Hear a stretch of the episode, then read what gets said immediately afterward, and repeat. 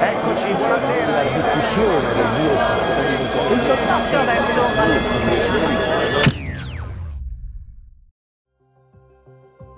Ogni giorno siamo bombardati da tantissime notizie diverse, senza avere il tempo di processarle. Ecco perché abbiamo deciso di dedicare mezz'ora ogni settimana a due notizie, parlandone in live con tutti voi. Io sono Giacomo Panozzo Io sono Simone Gavazzi. e questo è Pensciozzo, i fatti della settimana. Buon ascolto. Buonasera, benvenuti a i fatti della settimana, a tutti quanti, a chi ci sta seguendo in live, a chi anche ci ascolta su Spotify, dato che appunto questa live viene poi ricaricata lì da me e da Simone al mio fianco. Ciao a tutte e tutti e ciao Giacomo.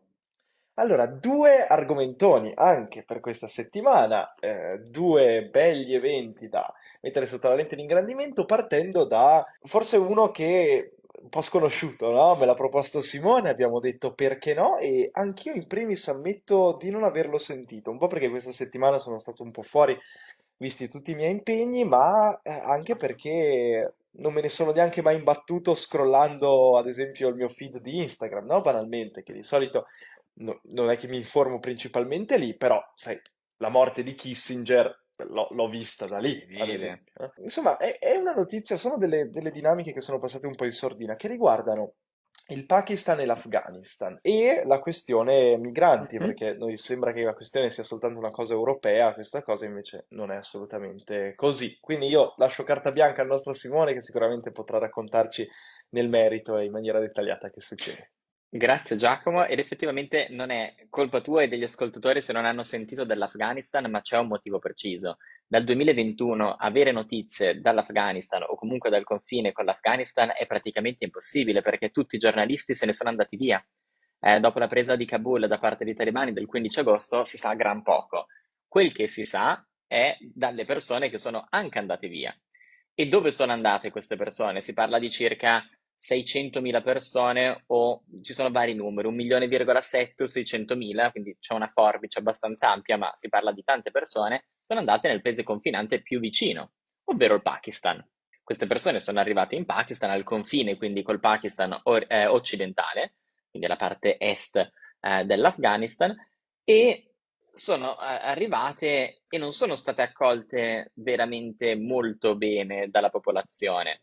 Perché? Ci sono vari motivi. In primis, il Pakistan, eh, lo sappiamo, è soggetto a molti eh, atti terroristici, soprattutto commessi dai talebani. E ti puoi immaginare che in un clima di tensione, in un clima di razzismo che si crea comunque in qualsiasi parte del mondo, come il razzismo può essere nei confronti di persone che hanno la- il colore della pelle diverso dal nostro, o comunque persone che magari provengono da un'etnia diversa. Molti di questi attentati erano commessi, uno dai talebani e due da un'ala dell'ISIS che si era radicalizzata al confine tra Pakistan e eh, Afghanistan. Adesso non mi ricordo la denominazione precisa, mi sfugge, però è una branca dell'ISIS, sappiamo che l'ISIS ha varie, varie sfaccettature. Quindi questi migranti sostanzialmente non erano ben visti all'interno del Pakistan. In secondo luogo, come ti puoi immaginare in tantissime parti del mondo, c'è il concetto del rubavano il lavoro. Perché? Certo. Perché ovviamente queste persone scappate da un paese non più in guerra, ma dove eh, i diritti delle donne sono stati praticamente azzerati con la presa al potere da parte dei talebani e, ultimo, ma non per importanza, il mese scorso l'Afghanistan ha attraversato tre terremoti veramente forti. Si parla di un magnitudo 6.8 che hanno ucciso 2000 persone, ma anche qui Forse ne abbiamo parlato brevemente in una delle prime puntate di questo terremoto. Non Sì, mi ricordavo, ricordo. l'avevamo accennato, ma proprio en passant, proprio al volo. Esatto, l'avevamo accennato e i danni di questo terremoto si stanno vedendo soprattutto ora. Oltre le 2000 persone abbiamo 600.000 sfollati, 600.000 sfollati che sono andati principalmente in Pakistan. Quindi la situazione qual è stata? Che ad un certo punto il governo pakistano ha detto, bene, sapete cosa? Noi queste persone non le vogliamo più, tornatevene in Afghanistan. Quindi si parla della più grande espulsione forzata di massa dagli inizi degli anni 50, la più grande forzata dagli inizi degli anni 50, e veramente non se ne è parlato, che è un pochino assurdo.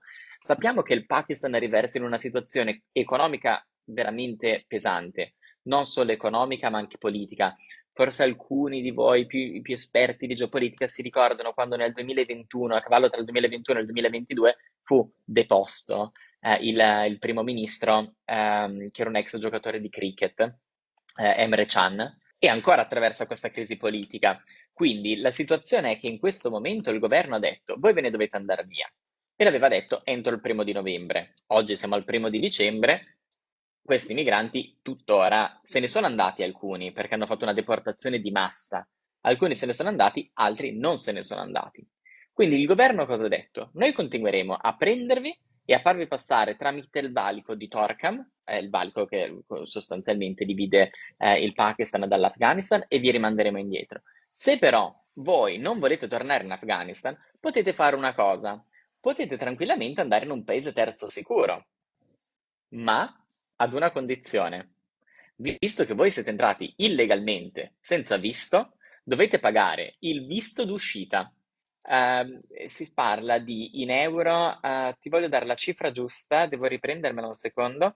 La cifra giusta è di 870, 830 dollari, quindi 780 euro più o meno, Caspita. per uscire dal paese. Eh, allora, eh, queste persone ovviamente non hanno 780 euro, non hanno 830 dollari e, e non, magari non vogliono neanche uscire dal paese, perché vuol dire un'altra volta una famiglia intera prendere, cambiare vita completamente. Allo stesso tempo è veramente pericoloso poter tornare in Afghanistan perché tu sei scappato dai talebani e soprattutto per le donne sappiamo eh, quanto è difficile andare a scuola, avere un sistema eh, educativo, è praticamente impossibile. Chi sta facendo qualcosa? Le Nazioni Unite, ma le Nazioni Unite non possono far tanto perché il Pakistan legalmente ha tutto il diritto di farlo perché non ha ratificato la Refugee Convention, è una convenzione del 1951, quindi le Nazioni Unite possono dire guarda Pakistan non è carino quello che stai facendo, il Pakistan Fine. però ti dice io ho 1,7 milioni di persone, se le possono accogliere gli altri, subentra un'altra volta, no? È il solito concetto, il solito ragionamento. Chi sta facendo qualcosa sono le poche organizzazioni umanitarie rimaste al confine e gli organi indipendenti che non fanno altro che riportare di abusi. Ad esempio, Human Rights Watch è la più attiva sul campo e in questi giorni sta denunciando delle violazioni pesanti di diritti umani da parte dell'Afghanistan. Quindi spero Ma- di aver contestualizzato quello che sta No, no, succedendo. anzi, anzi, Simone, hai fatto veramente, veramente molto bene come al solito.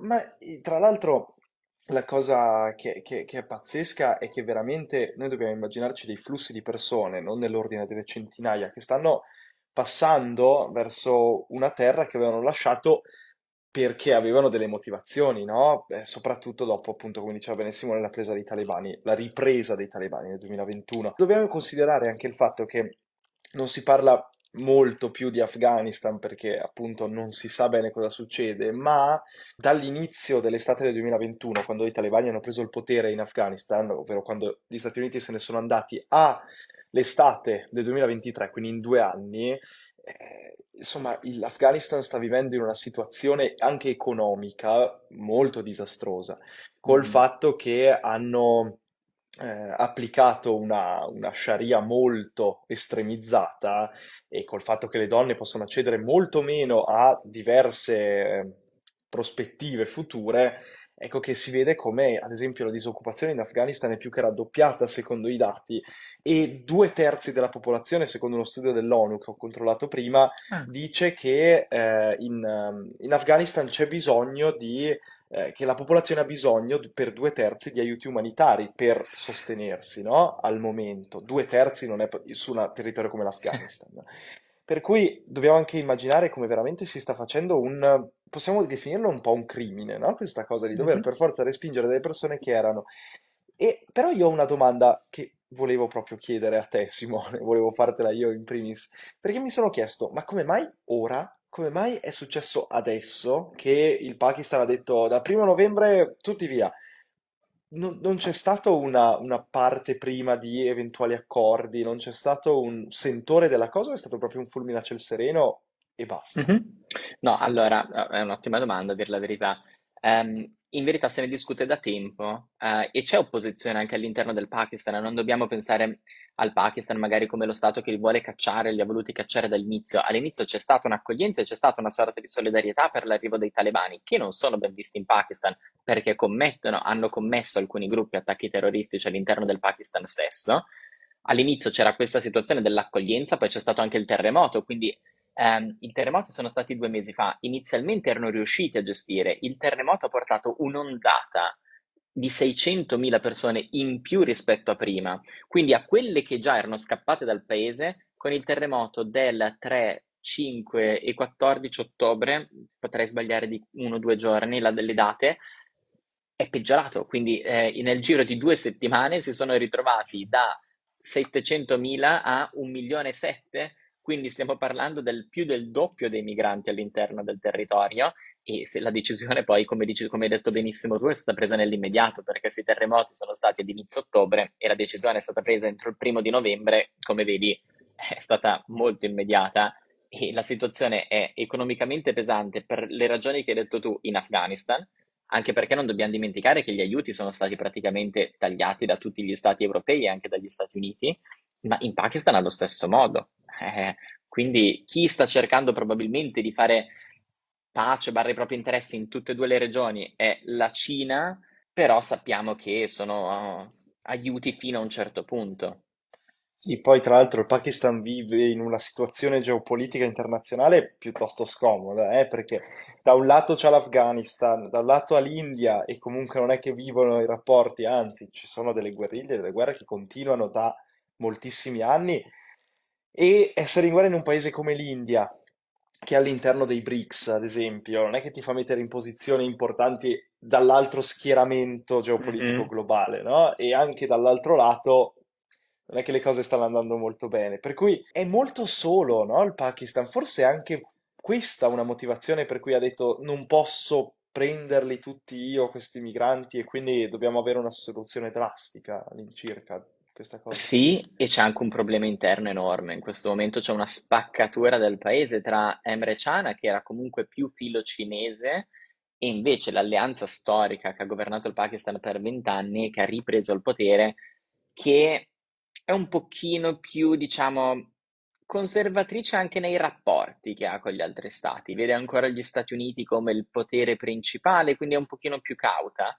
E, e in questa situazione lo sappiamo benissimo, i migranti possono portare una scossa nel paese internamente, invece i migranti lo sappiamo benissimo e anzi mi collego a questo punto al secondo argomento, eh, Giacomo, migranti molto spesso sono usati come arma anche per fare pressione su altri stati perché creano veramente una spaccatura interna al paese.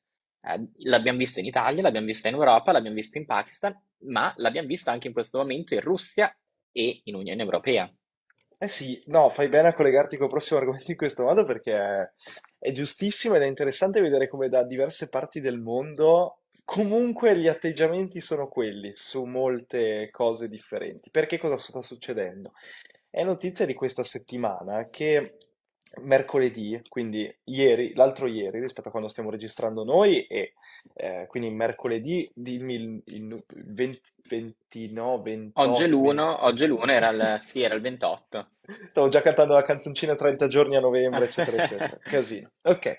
Mercoledì eh, in- la Finlandia, il governo della Finlandia ha annunciato la chiusura per due settimane della sua frontiera più a nord con la Russia. Cosa vuol dire tutto questo? Ora, la Russia, eh, tutte le frontiere che ha eh, verso l'Europa sono irrimediabilmente chiuse o comunque molto controllate, quindi non è che sono frontiere aperte non lo erano neanche prima della guerra in Ucraina, ma sicuramente sono- lo sono molto di più ora, molto più chiuse. E Esatto. l'unico valico che era rimasto, tra virgolette, più aperto era proprio quello in Lapponia, cioè la zona più a nord della Finlandia, eh, che è un confine molto scomodo, no? Potete immaginare, al momento si toccano i meno 15 gradi lì eh, in Finlandia, per cui non è che sia proprio una passeggiatina, però era rimasto aperto quello, anche se tutti gli altri confini, le altri- le altre zone di passaggio in Finlandia erano rimaste chiuse. Perché la Finlandia ha voluto chiudere anche quest'ultimo passaggio? Perché è da un po' di tempo che la Finlandia assiste a ondate di persone che si riversano nel suo territorio dalla Russia.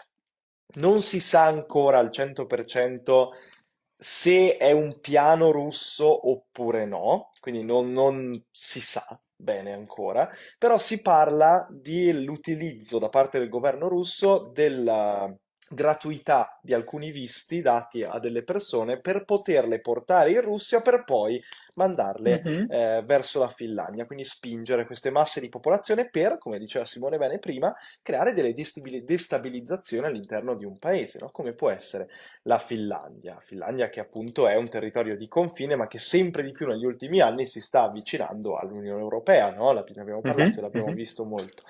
Ecco, anche in questo caso questo fatto ci riporta a una questione che è passata eh, nel dimenticatoio nel giro di poco tempo, che è la questione russa-ucraina, no? Perché sono eh, questioni che- di cui non se n'è molto più parlato, un po' per ragioni di stallo della situazione, perché non è poi successo così tanto, e un po' anche per tutto quello che abbiamo visto succedere tra Israele e la striscia di Gaza e tutta quella zona lì, perché ha preso l'opinione pubblica eh, in toto e non è stato più interessante trattare quello che succede in Ucraina. Mhm. E quindi volevamo dedicare questa seconda parte proprio a, a questo, a vedere cosa sta succedendo nella guerra in Ucraina, quali sono le prospettive, come ci si sta muovendo. Perché noi ci eravamo lasciati nell'ultimo aggiornamento che avevamo fatto in questo podcast, ancora prima dell'estate, eh, con la grande controffensiva ucraina, no? Come eh, l'anno scorso, si, con l'arrivo della bella stagione, in primavera l'Ucraina è rimasta un po' arretrata, si è organizzata, ha gestito un po' le risorse per poi scatenare una grande controffensiva a fine estate, come è avvenuto anche quest'anno. eh? Cioè, questa grande offensiva che doveva di fatto, secondo i piani di Zelensky e compagnia, eh, porre, non dico una parola fine alla guerra, ma sicuramente un bel punto e a capo doveva farlo. Ecco, questa cosa non è avvenuta.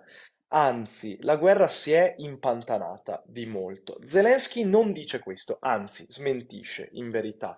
Eh, dice Mhm. sempre che manca il grande sostegno, servono più, più armamenti, servono più, eh, più oggetti, più, più sostegno, fondamentalmente. Mhm. Però eh, altri, eh, altri insomma, esponenti del- dell'alto comando ucraino hanno ammesso altre, altre cose, ecco, che vanno un po' a smentire tutto quanto.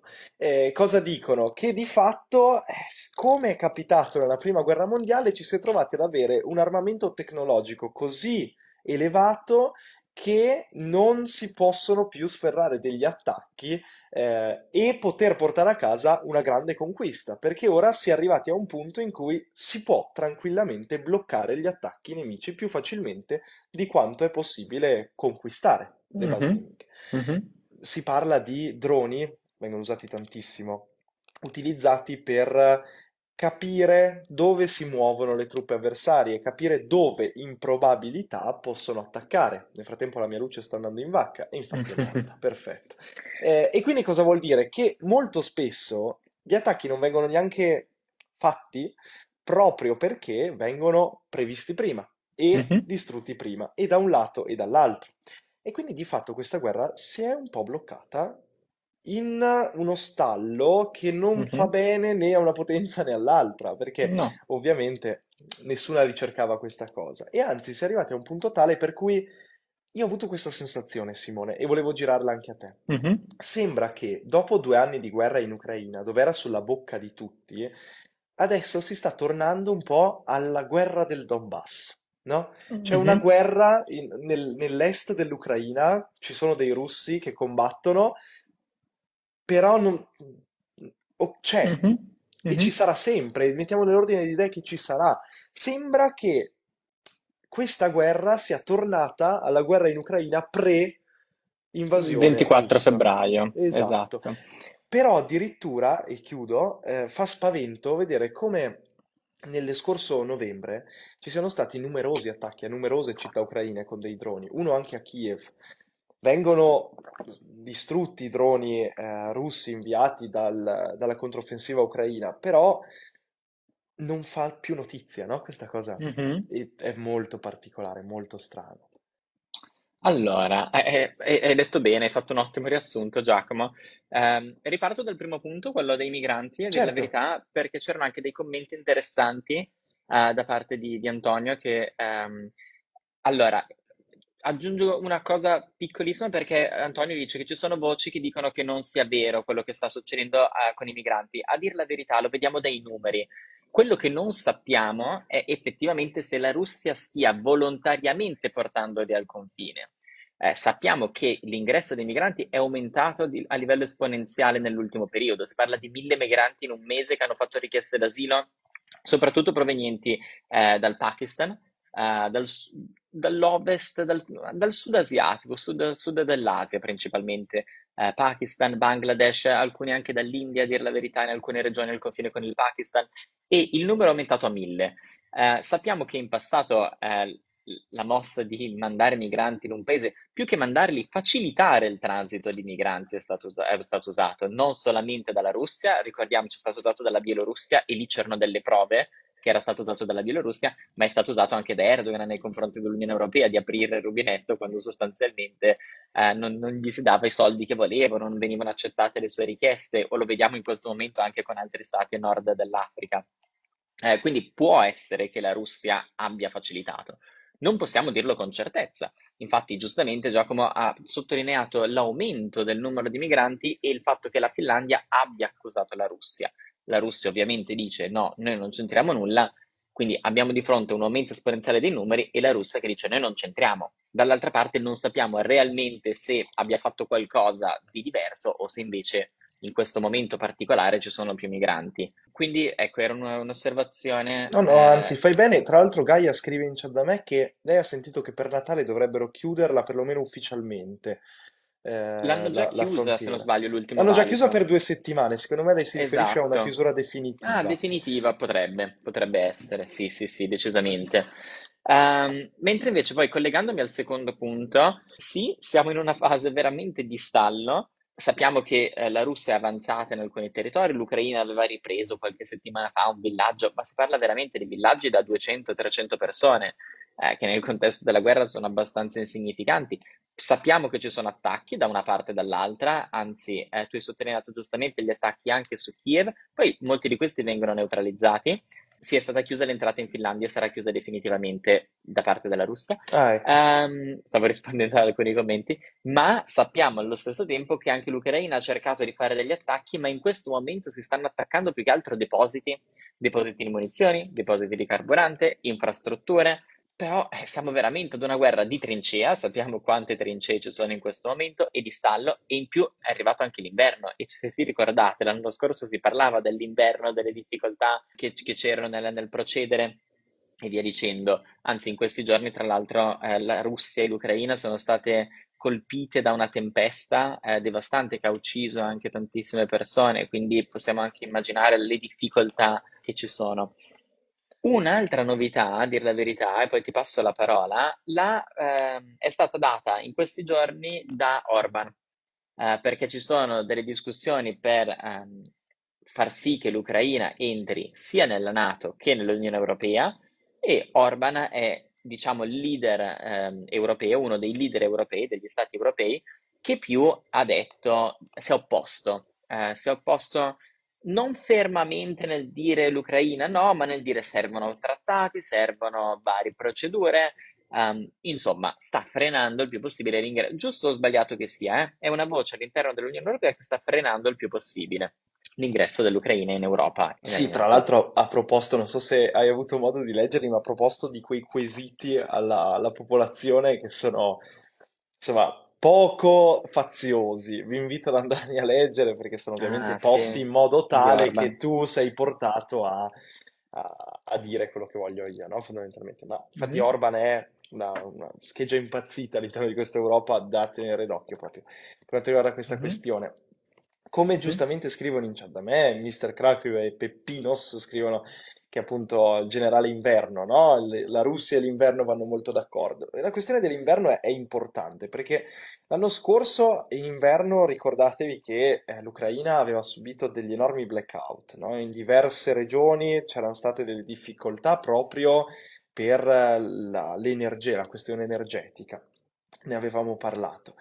E quindi ancora adesso eh, la popolazione ucraina, che era molto convinta che questa nuova controffensiva potesse portare qualche risultato in più, ecco, è molto più demoralizzata quest'anno, con la prospettiva di un nuovo inverno e con la prospettiva di ancora quelle condizioni. C'è stato un sondaggio fatto dall'Istituto di Sociologia di Kiev che è secondo me emblematico in questo, perché scrivono, è un sondaggio fatto a ottobre ancora, quindi un mese fa, quasi due ormai, la percentuale di ucraini che dicono di essere disposti ad accettare la cessione di territori in cambio della pace è salita dal 9% dello scorso gennaio al 14%.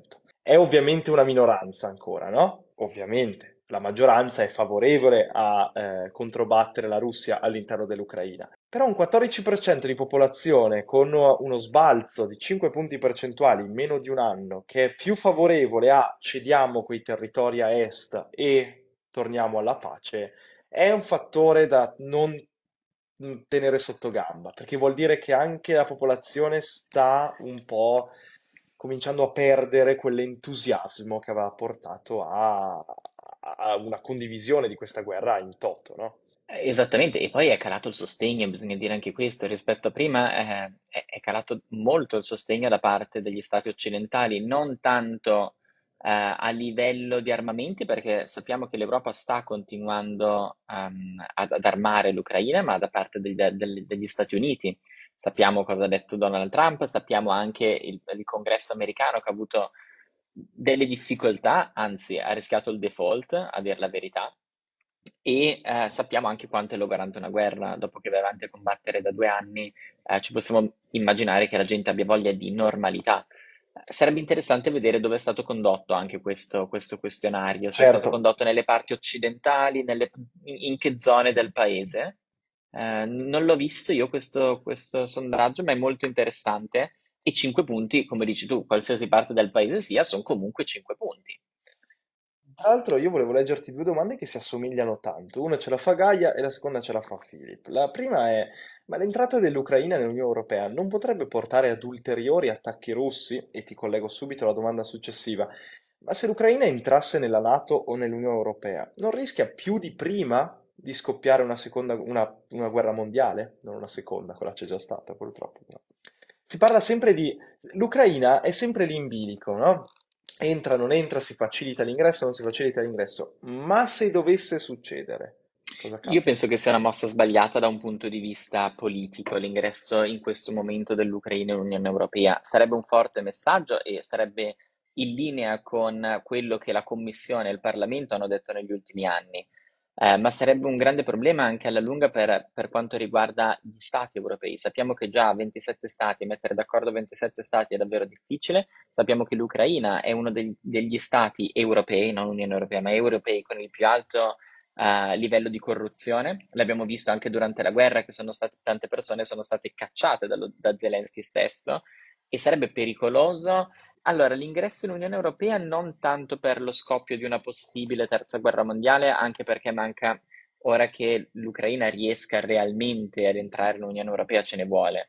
Ma invece l'ingresso nella Nato lo vedo anche quello molto improbabile, perché qualora l'Ucraina dovesse realmente entrare all'interno eh, della Nato, sì, sarebbe un problema perché l'articolo 6 del, della Nato eh, verrebbe chiamato in causa e quindi tutti gli Stati europei dovrebbero intervenire militarmente No, certo, è una questione di cui se ne parla ormai da due anni, ma se questo entrasse, ma se questo non entrasse, come abbiamo visto, due anni dopo siamo ancora qua a parlarne, no? Perché sono comunque processi lunghissimi e chissà quando. Certo che potrebbe essere, io avevo letto alcuni articoli che parlavano di, eh, ma magari si può arrivare a un accordo per cui mm-hmm. l'Ucraina cede i territori a est e entra e ha un ingresso più facilitato all'interno dell'Unione Europea sono tutte dinamiche future, e, e però è un gioco delle parti.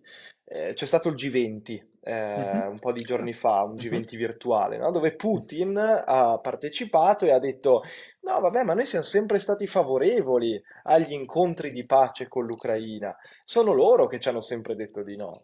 È certo che ognuno deve portare l'acqua al proprio mulino, no? E quindi deve dire: Zelensky è logico che deve dire ci mhm. mancano degli armamenti, ci manca il sostegno, vedete la controffensiva non è andata bene. La stessa cosa la fa Putin che dice guardate eh, l'Occidente, che noi vogliamo la pace in realtà, no? E poi vedete cosa fa con Israele. È, è tutto un gioco delle parti. Mm-hmm. Ma perché si sta facendo questo gioco? Perché al momento a livello fisico, a livello pratico, a livello pragmatico non si sta concludendo nulla sul fronte. Mm-hmm. E adesso arriva l'inverno e quindi ci si ferma, perché da che mondo è mondo le operazioni militari già nel Medioevo, ma adesso ancora, si bloccano perlomeno, si fermano, si rallentano. Per cui questo vuol dire, con l'arrivo de- di dicembre, che la guerra in Ucraina durerà non due anni. Questa cosa è da mettere in saccoccia perché febbraio 2024 è qua dietro l'angolo e la guerra è ancora in corso. Però non, e questo è un mio veramente un, un mio consiglio spassionato, non pensatela come un è in stallo e quindi non c'è più. Ecco, questo è un grande pericolo perché andare a sminuire quello che succede in Ucraina è eh, un disinteressarsi di una questione fondamentale che può Mhm. stufare e lo capisco, no? Perché è sempre la stessa cosa, si combatte sempre nei stessi posti, ci sono le stesse cose, però è ancora lì. Ci si può stufare, però sono due anni, quanti saranno, non si sa quante implicazioni ci sono state. E poi riguarda anche noi come europei. Mm. Esattamente, e eh, l'ultimo commento che, che mi sento di dire anche rispondendo alla domanda di Antonio è che purtroppo andrà avanti, non, non- non so se in eterno, a dire la verità, ma finché qualcuno, non, non so che parte, può essere qualsiasi, qualsiasi parte, è disposta realmente a lasciare qualcosa, andrà avanti così.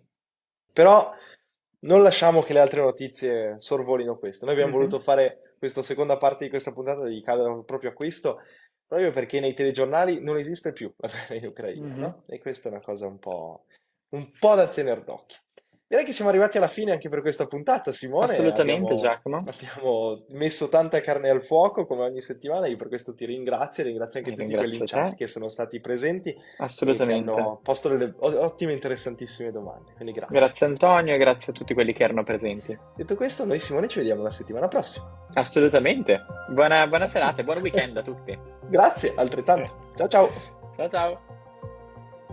Grazie per aver seguito anche questa puntata. Vi invitiamo a seguire il podcast, a lasciare una valutazione e a farci sapere la vostra nel box che trovate qui sotto. Se volete intervenire in diretta, potete seguire la live su TikTok sui nostri profili. Grazie ancora e alla settimana prossima.